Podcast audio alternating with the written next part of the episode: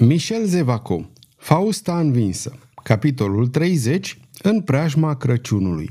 La 15 decembrie 1588 era un ger de crăpau pietrele. Regele porunci să se anunțe că era bolnav și că, de aceea, nu se va ține consiliul.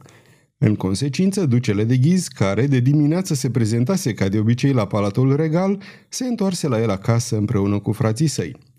În camera regelui ardea un foc strașnic din butuci de fag înfundați în căminul monumental. Henric al III-lea, gânditor și palid, ședea lângă cămin.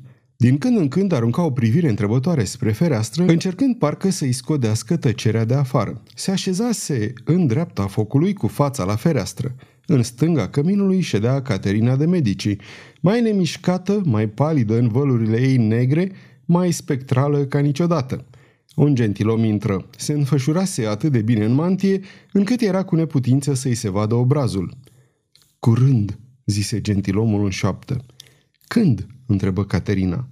"Nu știu în ce zi anume, căci n-a fost stabilită, dar va fi înainte de Crăciun. De îndată ce se va stabili ziua, veți afla, majestate." Regele mulțumi dând din cap fără să scoată o vorbă și regina zise: "Poți să te retragi, tot pe scara cea mică." Gentilomul se înclină și ieși. Atunci regele murmură: "E o secătură mândră, moreve ăsta." Regina, între timp, se ridicase și deschisese o ușă. Regele nu se mișcă din colțul său de lângă cămin și își întinse mâinile spre foc, deși, în realitate, era cald în cameră. Atunci, un oarecare număr de gentilomi, vreo 15, intrară la rege și bătrâna regină închise ușa. Caterina se întoarse spre aceia care tocmai intraseră și le spuse: "Luați loc, domnilor." Printre gentilomii aceștia erau Crillon, Larchamp, Montseri, Saint-Malan, Chalabre, Loanet, Desferna, Biron, Dugoast, Dumont și alții.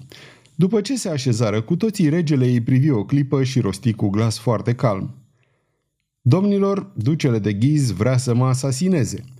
Ar fi greu să descriem efectul produs de aceste cuvinte, deși toți știau de multă vreme care era temerea regelui.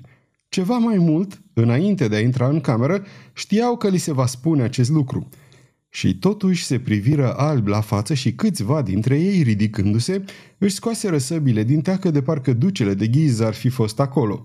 Regele îi potoli cu un gest și adăugă: "Atâta vreme cât am putut să mă îndoiesc, atâta vreme cât am putut închide ochii, am refuzat să cred că un om pe care l-am copleșit cu binefacerile mele ar putea rumega o atare crimă.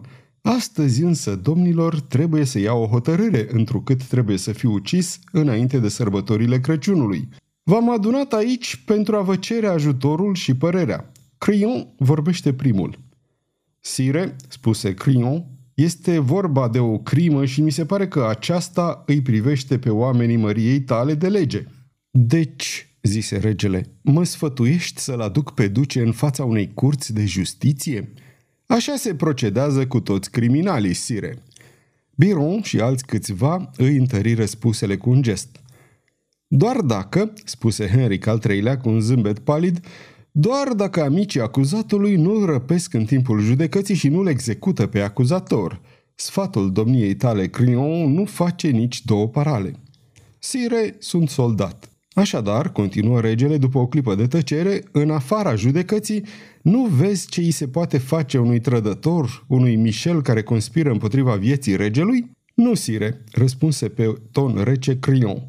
"Cu cât crima este mai mare, cu atât este în interesul regelui să o dea pe față, în văzul tuturor." "Prost sfat," repetă Henric al III-lea cu glasul său tărăgănat și șoptit. "Am să vă spun eu ce este de făcut. Acela care vrea să ucidă trebuie să fie ucis. Iei acest lucru pe seama domniei tale, Crillon?" Asprul capitan se ridică, clătină din cap și spuse: "Sire, ordonați-mi să-l provoc pe ducele de Ghiz. Îl voi provoca în mijlocul gentilomilor săi și când ne vom încrucișa săbile, în plină zi, dinaintea tuturor, Dumnezeu va hotărâ a cui cauză este cea dreaptă." Regele, tulburat, aruncă o privire spre Caterina de Medici, care îi făcu un semn imperceptibil.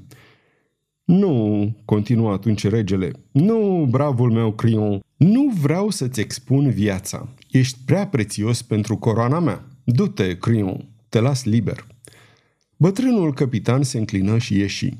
Atunci, Henric al III-lea se întoarse spre Biron.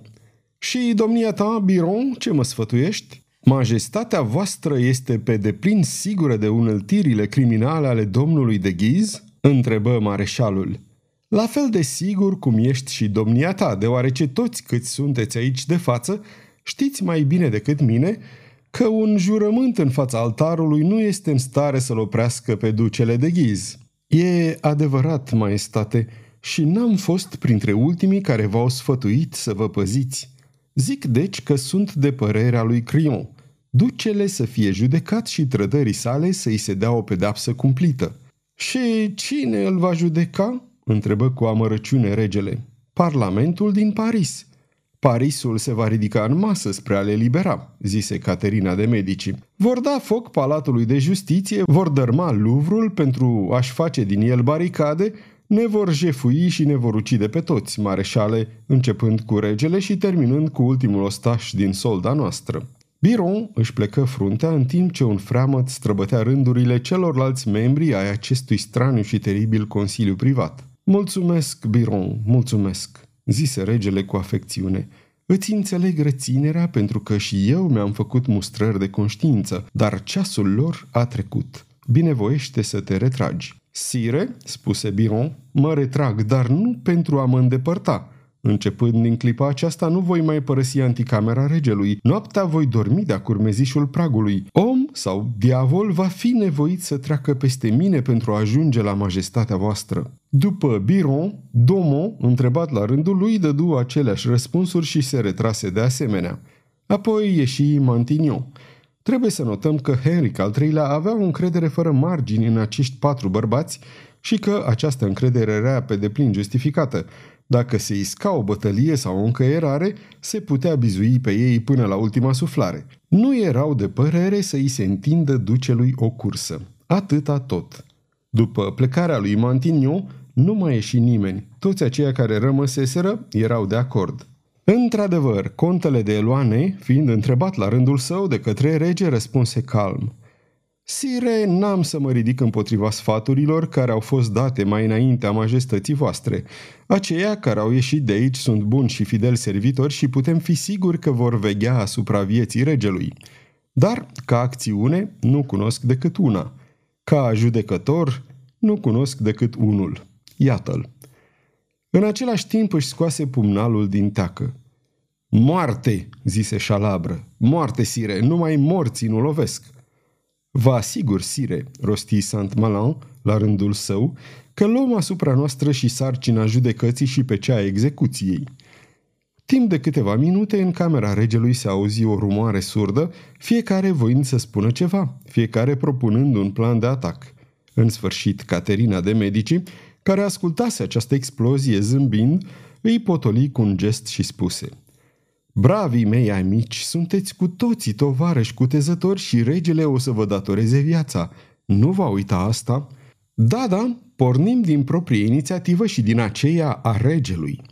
Regina știa prea bine ura care îi însuflețea pe acești gentilomi, dar nu-i displăcea că provocase explozia ei. Spuse mai departe: "Suntem deci cu toții de acord, trebuie ca de Ghiz să moară." Regele se întoarse spre foc și își încălzea mâinile palide. "Să moară."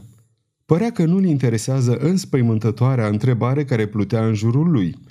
"Rămâne de știut unde, când și cum va fi lovit sceleratul trădător," continuă Caterina. "Neîntârziat!" exclamă Montseri. "Bunii și bravii mei amici," spuse Caterina, "nu-i totul să tai, trebuie să mai știi și să coși la loc. La acest lucru trebuie să ne gândim, regele și cu mine. Este deci necesar să luăm toate precauțiile pentru ceasul care va urma după moartea ducelui. Or, mai avem încă 2 sau 3 zile dinaintea noastră. Să nu grăbim lucrurile și să le facem cu chibzuință. Avem de lămurit 3 puncte. Unde? Când? Cum? Unde? Nici în casa lui, nici pe stradă, ci chiar aici, în apartamentul regelui, trebuie să se împlinească faptul. Când? O vom ști poate mâine dimineață. Cum? Acesta e planul pe care o să vi-l înfățișez." Sfârșitul capitolului 30.